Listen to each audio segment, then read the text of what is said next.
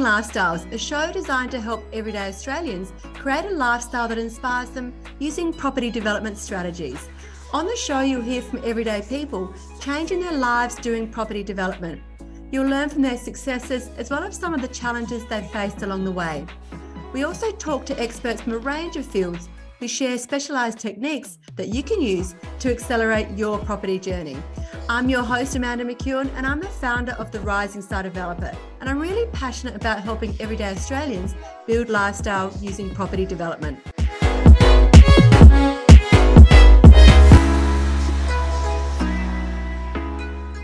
Hello there. Welcome to today's podcast. We're in February, and our intention was to launch this around Valentine's Day, given the focus of today's podcast is around how to get your partner on board.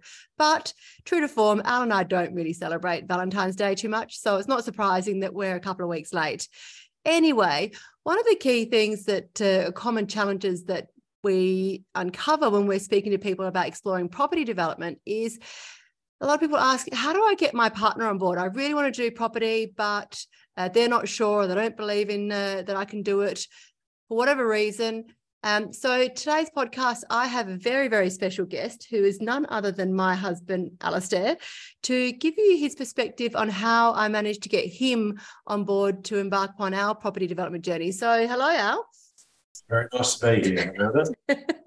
Quite weird. We're sitting across from each other and talking to a microphone. So, uh, so bear with us.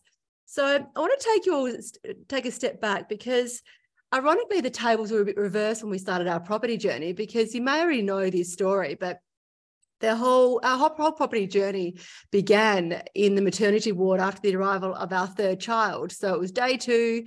We had uh, day two of sleepless nights. I had a 15 month old and a two and a half month old bouncing on the bed behind us. And I remember it quite clearly. And Al was sitting across from me and he goes, You know, Amanda, you know, why don't we think about investing in property? And I remember very clearly at the time, I don't think I even said anything. I think my glare at Al at that point in time just shut the conversation down because I was not open to it. I was sleep deprived for starters. Uh, but what happened, as you may know the story, is it wasn't until I had to go back to work and Uh, we both had to work because we had a big mortgage to pay and having to put my you know our kids into childcare. And then i realized you know for me it was a pain driven. I didn't want to be at the mercy of somebody else's schedule and i wanted control over my time and i wanted access to i wanted the ability to earn uh, more income than was currently capped. And so for me ironically al was the first person who planted the seed around property but it wasn't for me until i was ready because the pain was uh, worse than actually keeping on doing what I was doing, that I opened my mind to exploring property development. And then fast forward uh, our journey of buying and holding and, and doing a couple of renos, then we got exposed to property development. And in our the dynamic of our relationship, uh, Al's definitely the risk averse one, and um, the opposite. And that, that seems to be a common theme in a lot of relationships. There's always one that uh, you know is a bit more, bit more nervous, a bit more risk averse, and there's the other one wants to run 100 miles an hour. So, so I'll just take us back to when we started exploring property development. Um, do you remember exactly when I suggested the whole concept? Property development. yes. Uh, no, well, not specifically. I mean, I also remember the conversation in the maternity ward where we, um, I think we were trying to think of, you know, alternative ways to, you know, build an income stream for ourselves, mainly so we could get you out of the workforce. So that was, that was number three, after number three that we had that conversation. Yeah, it was. Yeah. And, um, um, you know, we were, I think we were, we were talking about the fact that it was you know it was going to be difficult with three kids, you know, with both of us in full time work, and we needed you know we needed some alternative strategies. So yeah, I sort of planted the seed initially of um, investing in property, and that sort of evolved. You know, as you said, that's evolved from investing in property to renovations and property development. Um, but in, back to your question, um, in terms of when you first mentioned property development, no, I can't remember. I can't remember when you first mentioned it or in what context. Okay, I'll jog your memory because uh, I'd done a couple of renovations, mm. and uh, at the time I was looking for other strategies to. Yeah, done a couple of unit renos. So I was looking at strategies to try and find deals off market. And you know, I've always invested in my own education. And I remember I wanted to learn from an educator who would be able to teach us. So that would have been a further, I think it was three or four or five thousand dollar investment at the time. And I remember hearing this educator and he he really focused on talking about risk. And i thought okay if i want to take our business to the next level i need to get al in front of this guy because he will effectively do the selling for me for us to take our business to uh, the next level. So i think um, i uh, i ended up um, making sure sorry i've got a dog who's deciding to try and get involved in the podcast rocket um, i remember bringing you along to an event so you could actually hear him speak. And I think he mentioned risk, he mentioned all the things that were just music to a risk averse person's ears. And then after that, Al gave me the go ahead to invest in the first program, which was just to learn how to find deals off market. Uh, and so so that was a strategy that I had in my own mind to get Al on board, which seemed to work because it dealt with our concerns around risk. And then we flew to Perth to do this program. Sorry, now our dog decides to roll around behind us. So just bear with us. the joys of uh, impromptu animal activity. Anyway, so we flew to Perth, did this three day course. Um, and while we were at this course, this is when we got introduced to the concept of property development. And we were sitting next to each other. And I remember it was a big investment at the time to, to be able to learn how to do property development and, and really take that next step it was about a $40,000 investment. And I remember at the time thinking, oh my God, I really want to do this. This, this just sounds like the solution that we've been looking for for a number of years. We tried another a number of different property strategies. It just hadn't given us the, the lifestyle that we were wanting. They were actually tying us to our job, and that was our buying, investing, buying and holding strategy. Um, and just just what we're being told it just seemed like it was finally the answer we were looking for and i remember just sitting there next to al at this conference going i really want to do this but there's no way he's going to let us you know let us invest $40000 in a course because firstly we didn't have that money we had still a big mortgage i was still working for somebody we also had bought a number of investment properties so our debt had just got bigger as we started embarking on a property and I don't know, Al, from your story, what, made you be willing to invest that money, which was a huge amount of money at the time? Yeah, well, I think um, you know, obviously, I'm um, more risk averse. You know, I'm um, coming from a, a banking and, and, corporate finance background, so I suppose that's my um, you know that's my natural sort of go to. You know, risk first before before profit, um, and that um, sort of resonated me as I, I started learning uh, learning about um, property development. Um, and you know, I think also um, what what sort of came to me, you know, listening about property development is, um, I think it was it was probably more of a an answer to. Um, you know, lightening your load in a sense, in that you know renovation was still quite labour intensive, um, whereas property development um, uh, is you know you're more the you're more the, the project manager and you know it's not necessarily as time intensive as uh, as renovation and I thought um, you know that um, you know that would have advantages for us in terms of our you know personal situation in managing our sort of collective time to look after our kids and so forth.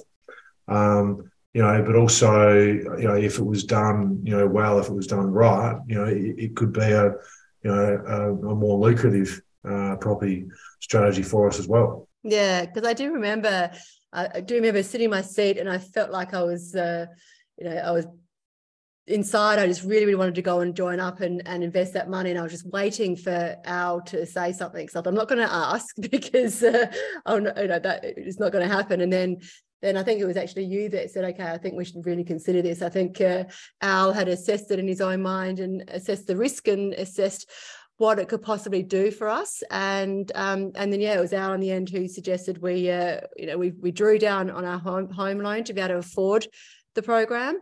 But I think we also we knew it was a big investment, but I think we also made sure we hold ourselves accountable because I remember when we paid for that, we sat down and said, okay, well, we want to get a return on this investment. At the time, we committed that we want to return that investment in, I think, 20, we wanted 10 times return that investment in 24 months. And so that was our line in the sand. And as we navigate, as we learned the content that we got taught, and as we navigated that, because we were actually being taught the bigger end of property development and we started looking for these big deals and then realized that hang on a second this is nuts. What are we doing? Looking for larger deals. And then we took those concepts and made it more applicable for the smaller end of town which is what i you know what i teach through the rising star developer the small scale property development.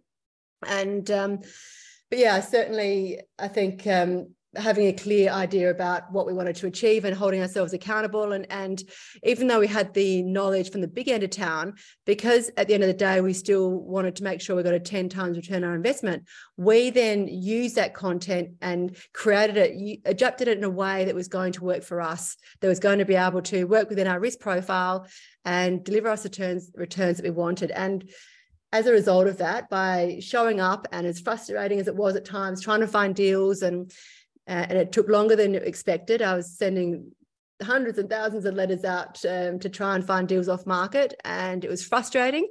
But at the end of the day, we had that target, and we, you know, I couldn't waste that money that we did. So I think by being consistent and showing up, we end up getting a return on that investment in, in 15 to 18 months, not the 24 months, and it exceeded that and beyond. So, um, so yeah. So while uh, all of you listening to this, when you are planning to invest in yourself. Um, and even now, I still invest myself every single, you know, every year. And each time I still get that feeling in my stomach, oh my God, am I doing the right thing? Should I be doing it? Am I wasting my money? Uh, but I always have the philosophy that even if it, if you learn one thing that's going to help you get you get to where you want to get to, and hold yourself accountable and get a return on that investment, then you're always going to do well. So, so I guess that was our strategy, wasn't it? And I think uh, probably so. So in terms of trying to, for listeners out there, trying to work out how to get their get their partners on board, that's certainly our story. Um, have you got any tips or tricks that suggestions that you would give to somebody, especially if they've got, you know, you, being a risk averse like yourself? How do you think, you know, what tips can you give to someone who's got a very risk averse partner um, to get on board? Well, I think I think you've I think you've got to both um, you know, respect the the um, the position from where from where each of you are coming. So, you know, if we use our example, you know, your strength is, you know, finding deals, um, um, you know, working with with councils and and builders and you know designers and you know almost the creative um, side of a deal. Yeah. Um, whereas I'm um, I'm quite often assessing you know, what, where, what's the risk? What's the downside? What's what's our plan B if um, if a strategy doesn't work, or you know, if we if we have issues with planning risk, if we have issues with construction risk, if we have issues with um, sales risk at the end of a project, um, you know, I'm, I'm often there um, working out what we would do um, in those scenarios uh, as a plan B. Um, and you know, I think as long as you respect uh, the position from which you're each coming, um, and then ultimately meet in the middle, um, then I, I, think that's healthy. Yeah, um, because ultimately you don't you tend to not end up you know too skewed to in either direction yeah and and being very open and transparent at times it's a lot of heated, heated yeah. conversations to get to that middle ground uh, we've certainly had a few barneys in the past, haven't we, Al, uh, trying to. Pretty much the only source of our arguments. very, very true. We don't really, uh, we don't really disagree on much else, um, except when we're assessing a development. yeah, so true, so uh, true. But you know, as I said, ultimately we we generally end up somewhere in the middle, which yeah. um, you know allows both of us to put our head on the pillow at night, and that's important because um, you, you, certainly don't want to be you know, going down a path where you know there's one side of the relationship that's not doing that. That's that's obviously unhealthy. So, yeah. Uh, you need to you need to meet in a, in a, position that you're both comfortable to move forward on. Yeah, definitely. And you know, I have to admit that even though it's very frustrating when uh, you know wanting to race 100 miles an hour and you pull me back and we have you know some heated discussions to get to that middle ground, um, I think it always ends up being the the right path in the middle after we've had our vented our uh, our own points of view, and it has made us sharper about what we do because I know myself if I want to get Al on board for a deal, then I've got to think, okay, what's Al going to ask about this deal? I think, okay, well, have I assessed this risk even before I even mention it to Al to, to you know, to be able to say, okay, let's go down that path. So it certainly made me a lot sharper in in assessing the risk of projects. And ironically, uh, a lot of the content that I've created inside the inner circle, as a lot of my students would know, there's a very heavy risk focus. Every single module has a risk lesson, and that's very much different from our like all the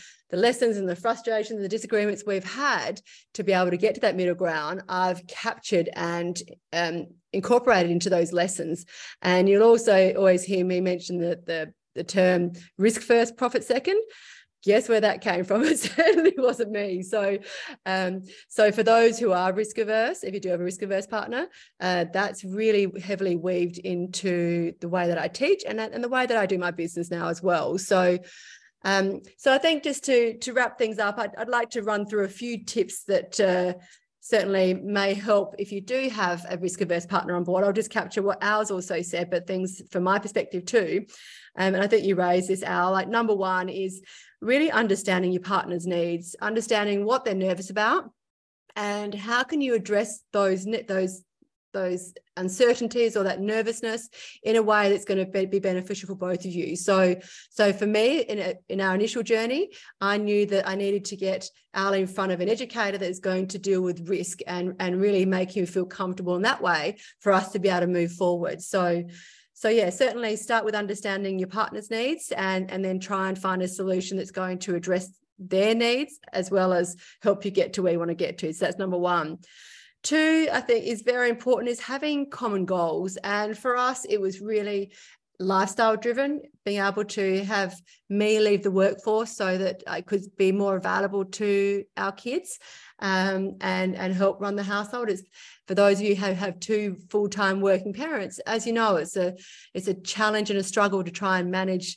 the domestic load as well as you know your business load as well. So that was really important, wasn't our um, and when you have common goals, for us, it was to get rid of, you know, get control of my time, but also to get rid of our mortgage. And if I stayed in my job, it would have taken us so many more years to be able to get to where we, we'd got to. So, so by having common goals, whether that's getting rid of your mortgage or releasing one of you from their job or even just having enough funds to help with school fees or holidays if you're both aligned with those end goals then it's a lot easier to have a conversation about how you're going to try and get there so definitely number two have common goals. Three I think it's really important to get your partner involved. And, um, you know, I know, as I mentioned earlier, by getting your partner in front of somebody else other than yourself it's like you know it's like your children right? They hear, you can tell them something. If they hear it from their parents they think okay whatever mum. But they hear exactly the same thing from somebody else suddenly it's got credibility. Probably not too dissimilar in a relationship is it al and and that's certainly what happened with us you know getting al in front of another educator that would address and speak to him in the way that um, would address his needs um, around risk. That was certainly my strategy, and I think it worked. Um, and certainly for those of you who do end up speaking with one of my property strategists, if you're going to book a call with one of my strategists, get your partner involved as well, because that way, um, you know, we can have an open and transparent conversation. And my strategist can also address both of your needs in that conversation as well. And that can really help get your partner on board too. So I think it's really important if you want to head down this property development path make sure you have those open conversations with your partner get them involved in a strategy call and, and that will certainly help your cause uh, to be able to embark upon that journey if you want to and then fourthly i think um, you know a lesson and, and, it's always a balancing act but i think it's always going to be relationship first so um, you know even with deals and as frustrating as it can be if we've had some deals that have been pushed back on and yes i might not be happy at the time but at the end of the day uh, deals come and go your relationship's there forever so uh, it's really important to make sure that's at the forefront of the conversations and the discussions you have